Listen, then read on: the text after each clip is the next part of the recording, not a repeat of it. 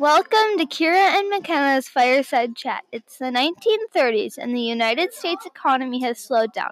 The stock market has crashed, banks have failed, and millions of people are unemployed. President Franklin Delano Roosevelt, FDR, has created programs or new deals that are designed to help create new jobs and strengthen the U.S. economy. In this Fireside Chat, I will tell you about one of these New Deal programs.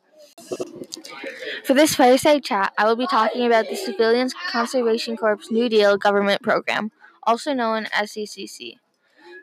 The CCC program's main goal is to put young men to work on conserving natural resources.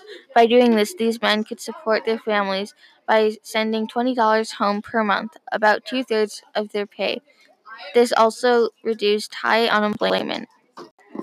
People who are benefiting from this new deal are young men ages 18 through 25.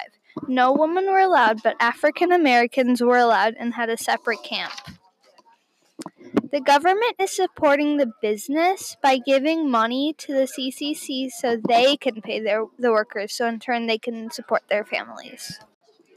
The CCC has impacted the individual person by putting young men into work so they can support their families. The CCC has also impacted the nation of America by putting people in work to help them support their families.